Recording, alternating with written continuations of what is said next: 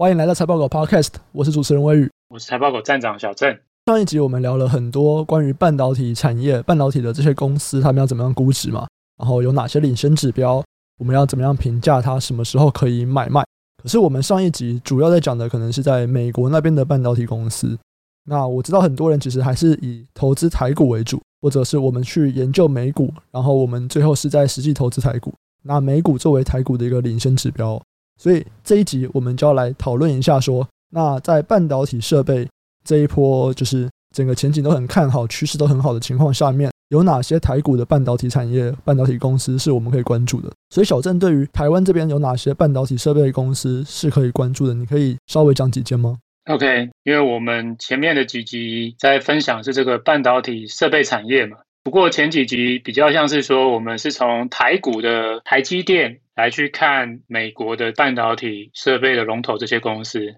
那如果说今天要反过来从美国的半导体龙头设备公司来去看台湾有哪些族群会跟着受惠的话，我觉得有两大族群吧。一个是台湾的半导体设备组件代工厂，那另外一个是半导体工程。这两个族群会是跟随着美国的半导体设备龙头的业绩来做起伏。那你可以稍微讲一下，说跟随着美国的龙头起伏，大概是一个怎么样的状况？第一个当然是他们有高相关性。第二个的话就是说相关性上面的话，其实台湾的这两个族群，他们的业绩的拉动的时机点会落后美国的半导体设备龙头。为什么会落后呢？先以台湾的半导体设备零组件来看，脉络其实是美国的这些半导体龙头设备厂。其实就是台湾的这些半导体零组件代工厂的客户，所以就是说，客户一定是手头上的一些接单是先接到了，然后才会开始跟后面的组件厂来去下定。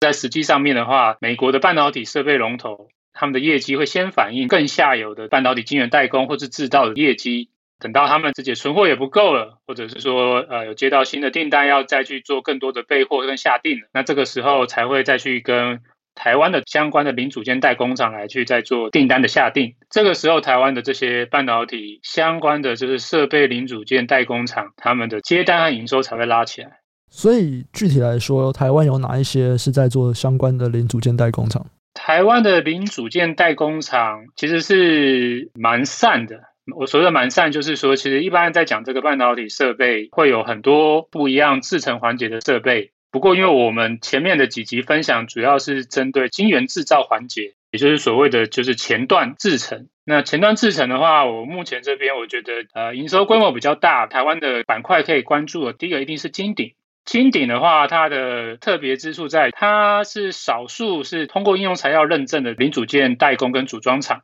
它目前的七八成的营收几乎都是来自于应用材料。所以就是说，如果要关注应用材料的相关供应链的话，金鼎的话，一定是最直接相关的零组件组装和代工厂。其他的话，还有像瑞云、祥明或凡轩，他们其实也都是应用材料或者是一些其他的龙头厂的相关的供应链零组件代工厂。只是说，以营收占比来看的话，金鼎是很纯的，金鼎大概营收的七八成都是来自应用材料。瑞云的话，大概只有五成。那祥明的话，只有三分之一是来自于硬材。那凡轩的话就更少，凡轩的话，它主要有个第二大客户是曝光机的龙头 ASML，它是它的零组件代工的这个公司。不过 ASML 占它的营收占比是只有八点五趴而已。所以如果就纯度而言，最纯的是金鼎，其次是瑞云，然后再祥明，再凡轩。而我所谓的纯度是指说这些龙头大客户直接占他们营收比重的高低，我把它称之为纯度。那你这边讲的就是说。就举例来说，如果应用材料它的营收起来了，通常接下来的金鼎营收就会还不错。哎，对，没错。哎，那如果今天我们就是这样子想，因为有些人可能会觉得说，那我就直接去买龙头啊，我直接去买那些大公司啊，比起我直接投资像应用材料投资在 ASML，我投资在这些台股上面会比较好吗？这个我把它分两个面向来谈好了。那如果你是说站在长期的角度的话，那当然这些前几集谈到的这个半导体龙头业者，就是当然他们的竞争优势一定是最强的，对，他们也是整个设备业的主导，所以基本上台湾的这一些供应链，不管在规模、技术能力，或者是跟下游的议价能力而言，都是弱于半导体龙头业者。所以，如果你说站在长期的关注的角度的话，当然绝对没有错。那的确是国外的半导体龙头设备业者是更值得长期关注的。不过反过来，我们换另外想法，也就是因为这一些半导体龙头业者，他们竞争力这么强，他们很容易受到市场的关注，所以某些程度上面，他们相对可能比较低估的机会会比较少一点。意思就是说，他们的估值很容易在市场上面直接被反映，错价的机会比较少。如果今天是站在投资而言，如果不是站在要长期持有，而是要寻找一个错价机会的话，那反而我觉得台湾这些族群相对国外的龙头业者，因为他们规模比较小，流动性、市值各方面也比较小。如果你不是大型法人，我想我们的听众也不会是大型法人。哎，说不定真的有啊，说不定真的有就是大型法人。我不晓得，对，可是我就说不是大型法人，反而是说在台湾的这些族群里面，容易找到一些错价的机会。所以反而我觉得对于一般的独立投资人而言，台湾的半导体相关的设备族群还是可以值得关注的。所以简单来说，就是虽然竞争力不如那些国外的龙头大厂，但是正因为他们竞争力长期不如国外的龙头大厂，所以受到的关注度比较小，反而给其他的投资人很多这种做波段低买高卖的机会。可以这样说。不过我先讲，就是说这个竞争力不好，我不是说他们是烂公司，我是指一个产业上下游的议价能力。嗯，龙头业者一定是主导。嗯，这些。供应链的厂商只能是配合龙头业者，而且因为我们其实，在最早那两集我们就有提过嘛，像国外的这些应用材料啊，或者是 ASML，他们其实在他们的那一块利基市场里面，都已经几乎是独占的程度了啊，所以他们的确就是有非常高的议价权，因为你要买这个东西，就是只能跟我买。对，没错。所以我们要怎么样去追踪这些台湾设备零组件厂商的营运？因为像我们前面有提到一些半导体设备的观察指标嘛，那这些指标也适合用在台股上吗？第一个，我觉得最值得关注的是台积电的资本支出的年增率嘛，这个一样也可以用来观察台湾的设备族群。第二个的话是说，像封装业者的营收年增率，还有封装业者的股价，一样都是可以拿来作为台湾的设备零组件代工跟组装厂的观察。当然，还是有一些不同，不同点在哪呢？台湾的半导体设备零组件代工的族群营运是落后在国外的这个半导体龙头业者的营运之后嘛，所以它。更落后的情况之下，就会又多出了一个可以观测的指标，就是直接观测半导体设备龙头的业绩，作为他自己的未来营运的短期的一个预测。对，那而且很有趣的就是说，直接观察他们两者的联动性，真的几乎是很高的，而且有落后的现象。这边的话，我会推荐大家可以去看一个指标，叫做是这个北美半导体设备出货金额。那为什么可以观察这一个呢？我们在前面其实已经提到，美国其实是全球晶圆制造前段制程的设备的龙头国家，几家大型的龙头，像应用材料、科林研发，还有像科磊，都是美国的这个公司。所以，其实如果今天以国家角度来看的话，美国占整个半导体前段设备的产值，大概就占差不多一半。所以基本上，我们可以直接用美国的这个半导体设备出货的总金额，就可以直接来作为整个半导体设备景气的兴衰的观察指标。那第二个的话，相较于这些半导体设备龙头业者，他们的业绩的报告，那通常就是一一季公布一次嘛。对，那其实这个是有一个落后性的，这个都是已经发生的事情嘛，而且等到公告的时候又会再过一点时间，股价跟业绩的联动，往往是股价是领先着业绩嘛。所以每一季每一季才公告的这个节奏其实是有点落后的。可是像这个半导体设备出货金额，它其实是每月每月公布的。那有点就像当台湾的月营收的意思一样，就是说，哎，你除了观察这些龙头大厂的业绩之外，其实你有一个可以更及时观察指标，就是北美半导体设备出货金额。它等于就是每个月都会公布美国的这些龙头业者他们的设备出货金额加总起来的总金额是多少。那你就可以直接作为这些设备业者出货的营运的变化状况，而且根据比对来看的话，设备出货金额甚至还是有些微的领先台湾这一些设备零组件厂的股价的一个现象，所以我觉得北美半导体设备出货金额是一个可以用来再作为就是第四个追踪台湾设备零组件厂重要的指标。它不只是营收领先，它连股价都是领先的。对，这是蛮有趣的。它有些微的，就是领先台股的这些族群的股价的现象。那像上一集啊，你有讲到说美股的这种半导体设备厂，它比较好的买点可能是哪些？那台股呢？台股的半导体设备厂比较好的买点可能是哪些？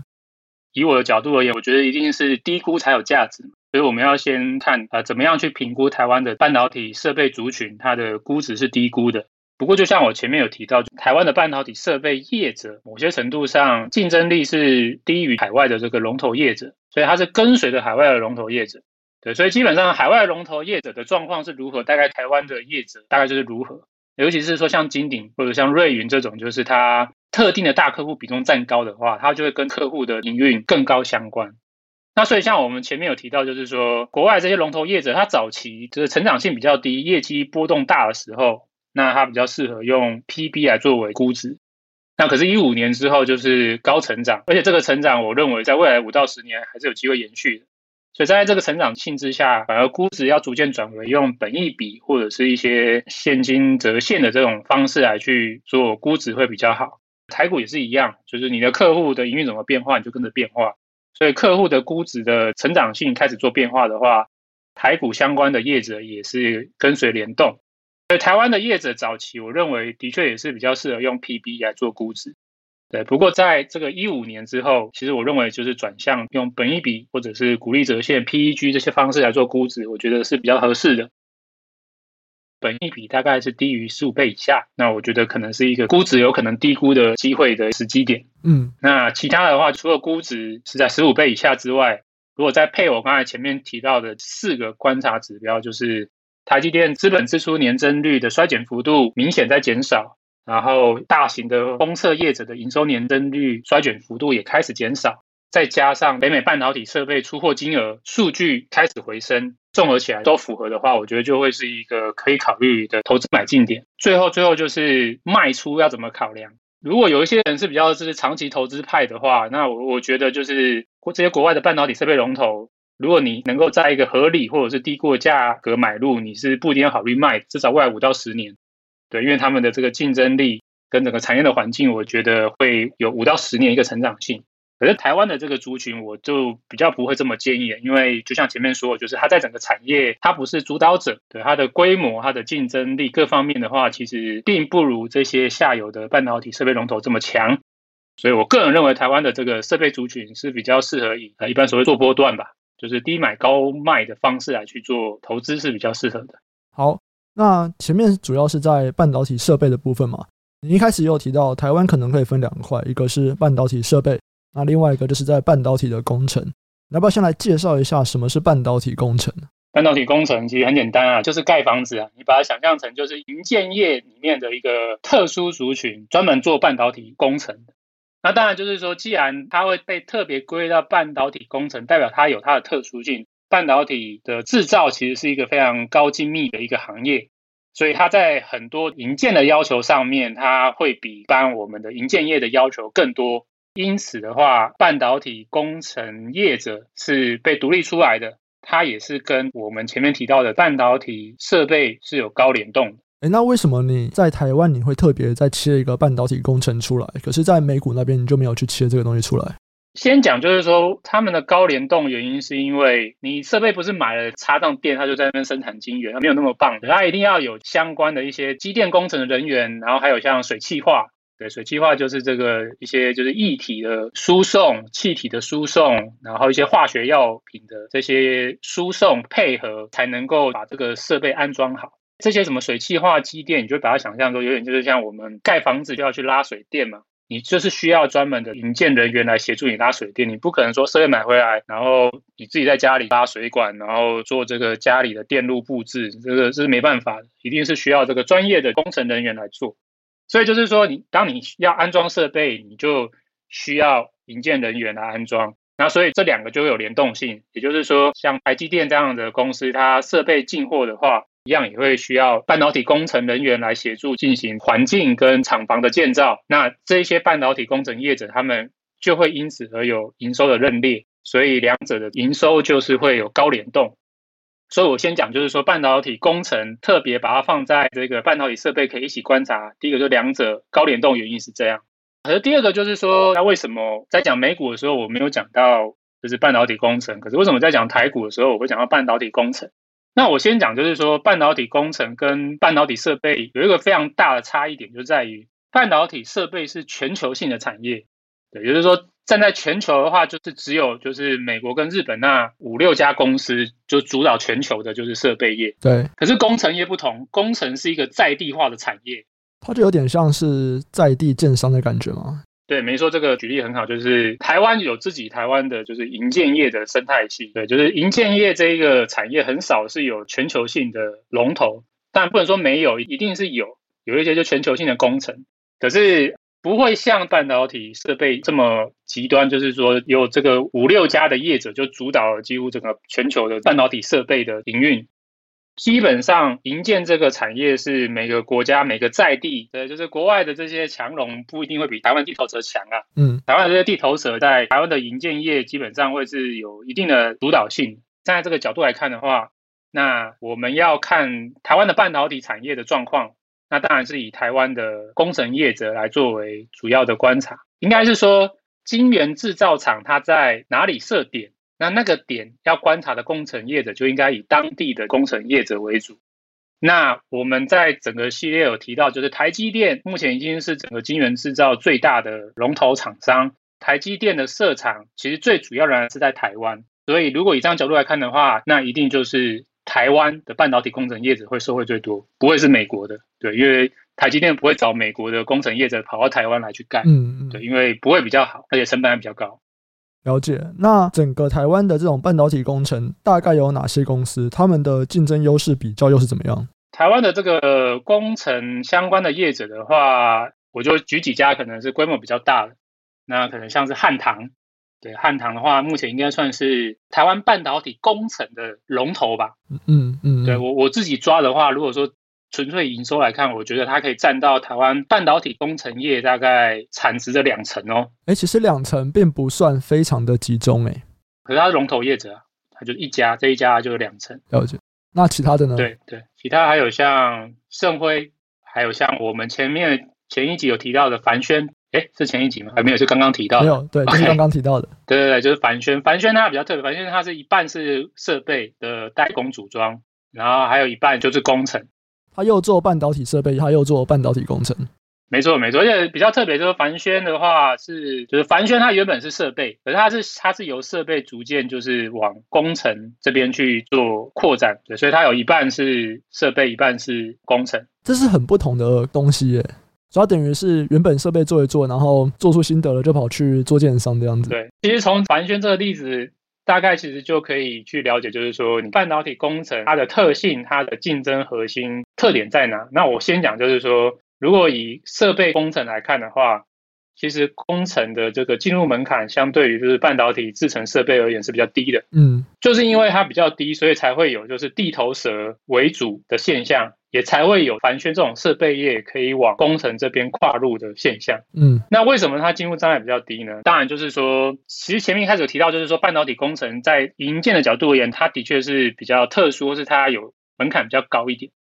而这个门槛其实没有高到就是完全没有办法跨入。对，我们前面几集在聊说半导体设备的话，哇，就是说啊，我们有提到这个设备的这个进入门槛非常高，因为它是非常需要大量的不同基础科学的基础的研发能力。好，还有专利各方面的这个门槛，那导致就是说它的技术上的技术门槛非常非常高。可是半导体工程其实不是这样，它是它有一定的门槛，可是大概就是你经过几年的学习，你就慢慢慢慢就会学会了。所以基本上半导体工程业它有一个特点，就是说很多很多其实一开始这些下游的半导体晶圆厂客户，他们在某个地方去做设厂，或者去海外设厂的时候。他们会比较习惯，就是找他们自己原本的配合的工程业者来去做合作，可是成本一定是很高的嘛，因为你看，就是整个系统统包相关的配合，然后一些厂商都要再从原本自己熟悉的本土国内的业者去往外国去调，嗯，在各方面的成本是一定比较高的。所以，基于成本和运输的考量之下，通常这些就是带过去的这些同胞业者，他们就会逐渐可能在当地去找他们的第二线、第三线的工程配合的厂商来去做一个分包。OK，所以他们其实他们就等于还是把真的在执行工程，就还是会发下去了。对了，他们可能就是做最上面的检查而已。对对对，一开始可能就是说，哦，当然就是第一次对当地不熟悉，一定就是原汁原味的把自己在某个地方熟悉的模式带到国外去。那可能各方面也都是用自己的材料啊、自己的人力啊、自己的设计什么。对，可是这个是短期嘛，如果长期的话，这个成本是非常不划算。所以一定会选择在当地慢慢的去扶持，或是找合适的其他次的工程系统的业者来去做分包。嗯，那这些业者一开始当然不熟悉嘛，对不对？他所以他们都只能做一小部分，对，然后需要就是被严格验收。可是大概你可能就是承接个案子，就是一次、两次、三次，就是你的配合跟品质慢慢上来了，诶可能这个时候，相关的业者就会能够更放心的，就是把相关的某一个特定的系统工程交付给你。那交付给你，越做越好了，那当然他就会逐渐倾向，就是说，哎，那我也不需要，就是这个系统工程每次都要找之前自己国内的业者来做配合，我可能可以逐渐就开始在国外的当地跟已经配合过的工程业者来去做直接的合作。那这些工程业者他在某一个地方做起来，他逐渐做得不错，那他也会逐渐慢慢就是延伸，就是哎，我原本做机电的。对，然后我机电我已经取得呃某某就是晶圆厂的合作上的认可了，长期配合之下，我可能还会再争取说，哎，我能不能再去做其他的？譬如说我从机电我想要去包水汽化，我也想要就是来去做跨入。对，那也一样说，一开始可能它比较承接不顺利，可是你只要有办法接到就是小 case 一次两次，然后慢慢变大，慢慢接到中 case 大 case，慢慢这个累积这个经验之后，哎，你也会逐渐取得这些下游客户的认可。那可能最后下游客户在当地的工程营建的技术成熟度各方面逐渐的变更好的情况之下，就会慢慢的逐渐就是由原本一律都要指定自己本国的系统工程业者的配合，慢慢转向就是直接跟当地的业者配合。那所以这个现象就导致逐渐的就是会变成每一个国家都会有自己的半导体工程的一个体系，来去把持着当地地区性的就是工程的产业的状况。了解，所以说回来，它就是一个非常地域性的一个产业了，对了。对，因为它的进入门槛不高，嗯，所以就是它在地化竞争的倾向很明显。然后再来就是说，也因为它的进入障碍不高，所以它会有被水平跟向下整合的现象。所谓水平，就是说，哎，我原本做机电业者，我也会去包可能像无尘室或者是像水汽化，这个是水平。那另外一个是垂直整合，就是说，就像帆轩，我原本是做设备的，对，然后做设备，我长期跟这些工程业者来做整合，我逐渐也发现说，哎，我有一些这些 know how 了，我也开始往工程的同胞这边去做整合进入，嗯，所以你会发现说，哎，这个业这个产业其实进入障碍没有那么想象中那么高，对不对？嗯，那对于这样子一个比较没有进入障碍的一个产业，如果我们要投资的时候，我们要注意哪些东西？怎么样判断呢？OK。进入障碍是站在一个全球的角度先讲，那那全球角度的话，就是它其实就是非常分散，因为就是每一个国家都会有每个国家自己的半导体工程的族群嘛，所以它是一个碎裂的市场，它集中度是不高的。不过如果说今天当我们放在某个特定地区的话，诶，其实当地的这个工程业者他们的集中度就会比全球角度来看会更高一点。对，那为什么会就是当地的业者集中度会再高一点？其实我觉得最简单的点就是说，其实这个产业还是有资本密集的特色啊，就是说你要够有钱，你资本要大，你才能够去承接更大的设备。对，那现在其实半导体晶圆厂的制造，每一次建厂都是百亿、百亿起跳嘛，这么大的一个标案，你相对一定也是要你有够大的资本，才能够去配合这么大的一个工程。对，因为工程一次新建可能也都是要一两年、两三年。对，所以你必须要有够雄厚的资本，才能去承接这么大的一个工程的标案。资本本身就是个门槛，会对于业者的这个集中度会进行一个筛选。所以就是说，站在目前的这个金源设场金额这么高的情况之下，所以也不是随随便便都可以承接啊。这样听起来是有点大者越来越大的感觉吗？也不能说大者越来越大，因为大到一定的程度，就大家就差不多了嘛。因为我刚刚所说，它不像半导体设备，就是说，哎，我有一些专利你没有，所以还是我只能做。嗯，对。那如果只是在拼钱的话，那其实很多上市公司其实资本额都都都差不多啊。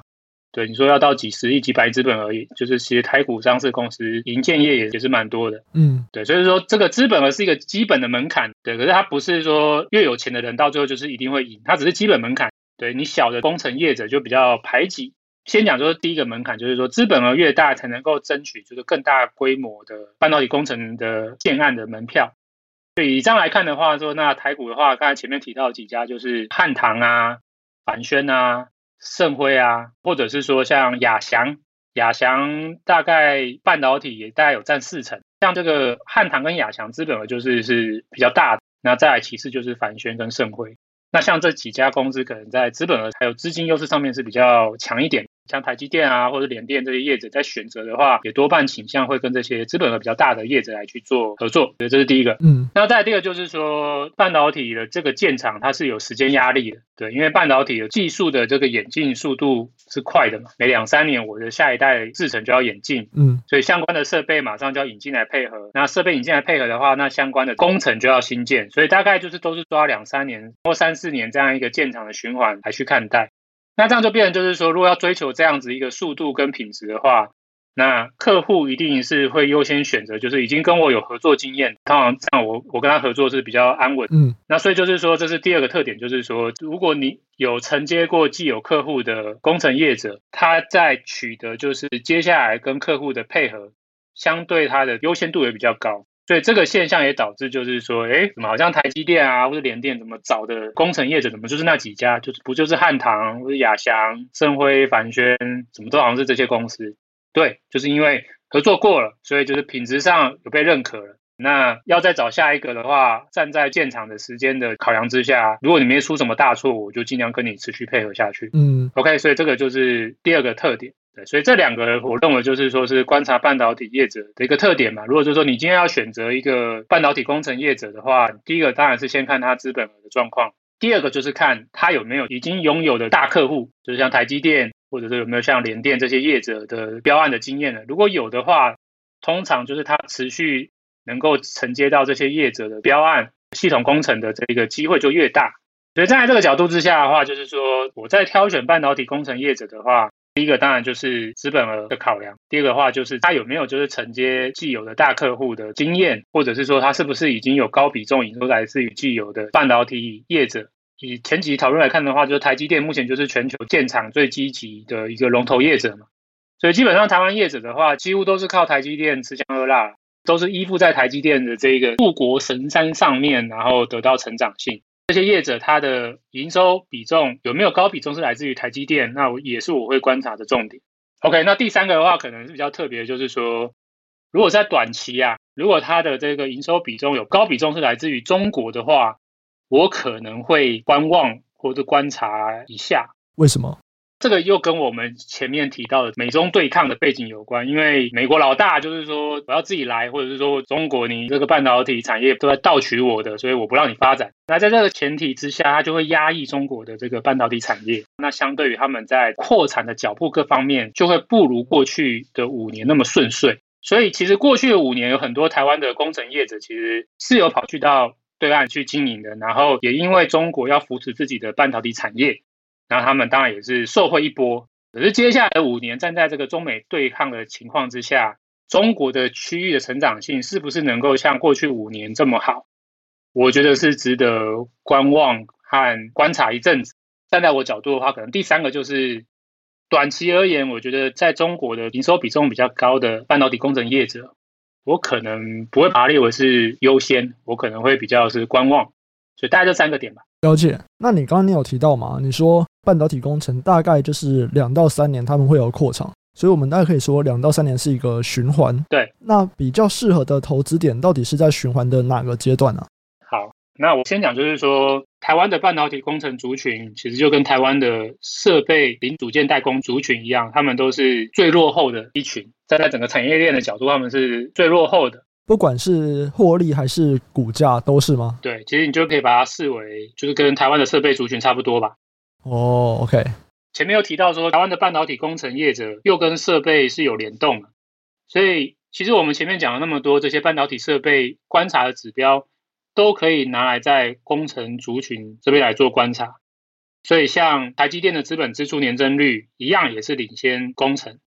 然后封装产业的营收年增率一样也是明显领先半导体工程，封装业者的股价，还有像前面有提到这个北美半导体设备出货金额一样，通通都是可以拿来就是作为台湾的半导体工程族群的一个很好的就是领先观察指标，而且的确就是从这个比较长期就是十到十五年来看，都是有领先就是工程业者的股价和业绩的现象。那如果除此之外还有什么是半导体工程族群自己独特的观察指标呢？我自己的话，我还要再多观察一个是合约负债。简单而言，就是说先认列在负债，然后未来会认列成营收的一个会计项目。这个合约负债，就我的经验的话，等到它实际认列，通常大概是两季之后。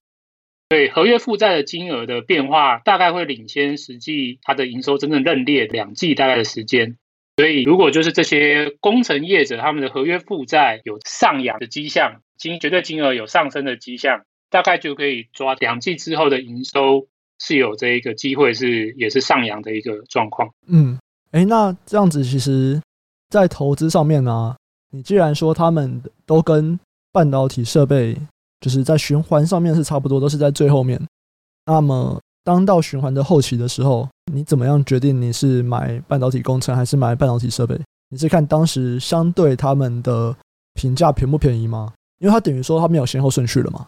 我的重点还是这样，就是说我最看重的一定是估值啊。说这个产业的循环脉动，有点像是说增加我对于均值回归的时间的掌握吧。嗯，对，就是说你买低，你要时间等待它股价回升嘛。可是这个股价回升什么时候，就是靠我刚才前面说的几个观察指标，这些指标符合越多，对于它从低估回到合理价位的掌握度或信心度就越高。嗯嗯嗯，我刚刚好像有漏掉一点没有讲，就是说就是估值啊，因为刚刚刚好聊到估值嘛，所以我最重看重估值。可是我刚刚没有聊到说，那半导体工程业者估值会怎么估？那半导体工程业者的话，我的确就是用就是 PB 来作为我主要的估值。嗯，对，我就是直接看 PB band 这样，就 PB 跟过去的比较嘛。对，了解。好，那我们这一集到这边也差不多了。所以我们在上一集里面，我们就讲了很多关于美国的半导体设备厂商。那在这一集里面呢，我们就是开始来介绍台湾的半导体设备厂商，还有台湾的半导体工程厂商。然后包含说他们应该看什么指标啊，然后如何去进行评价，然后什么时候是合适的买卖点啊。我们这集就先到这边，这边应该其实已经差不多把半导体设备讲的差不多了。那接下来还有很多关于台美股科技的联动，关于这一集的所有的 show note 啊，一些笔记，我们都会整理在网址上面。如果大家听了觉得这一集收获很大的话，也欢迎推荐给你们的朋友。我们就下集再见，拜拜，拜拜。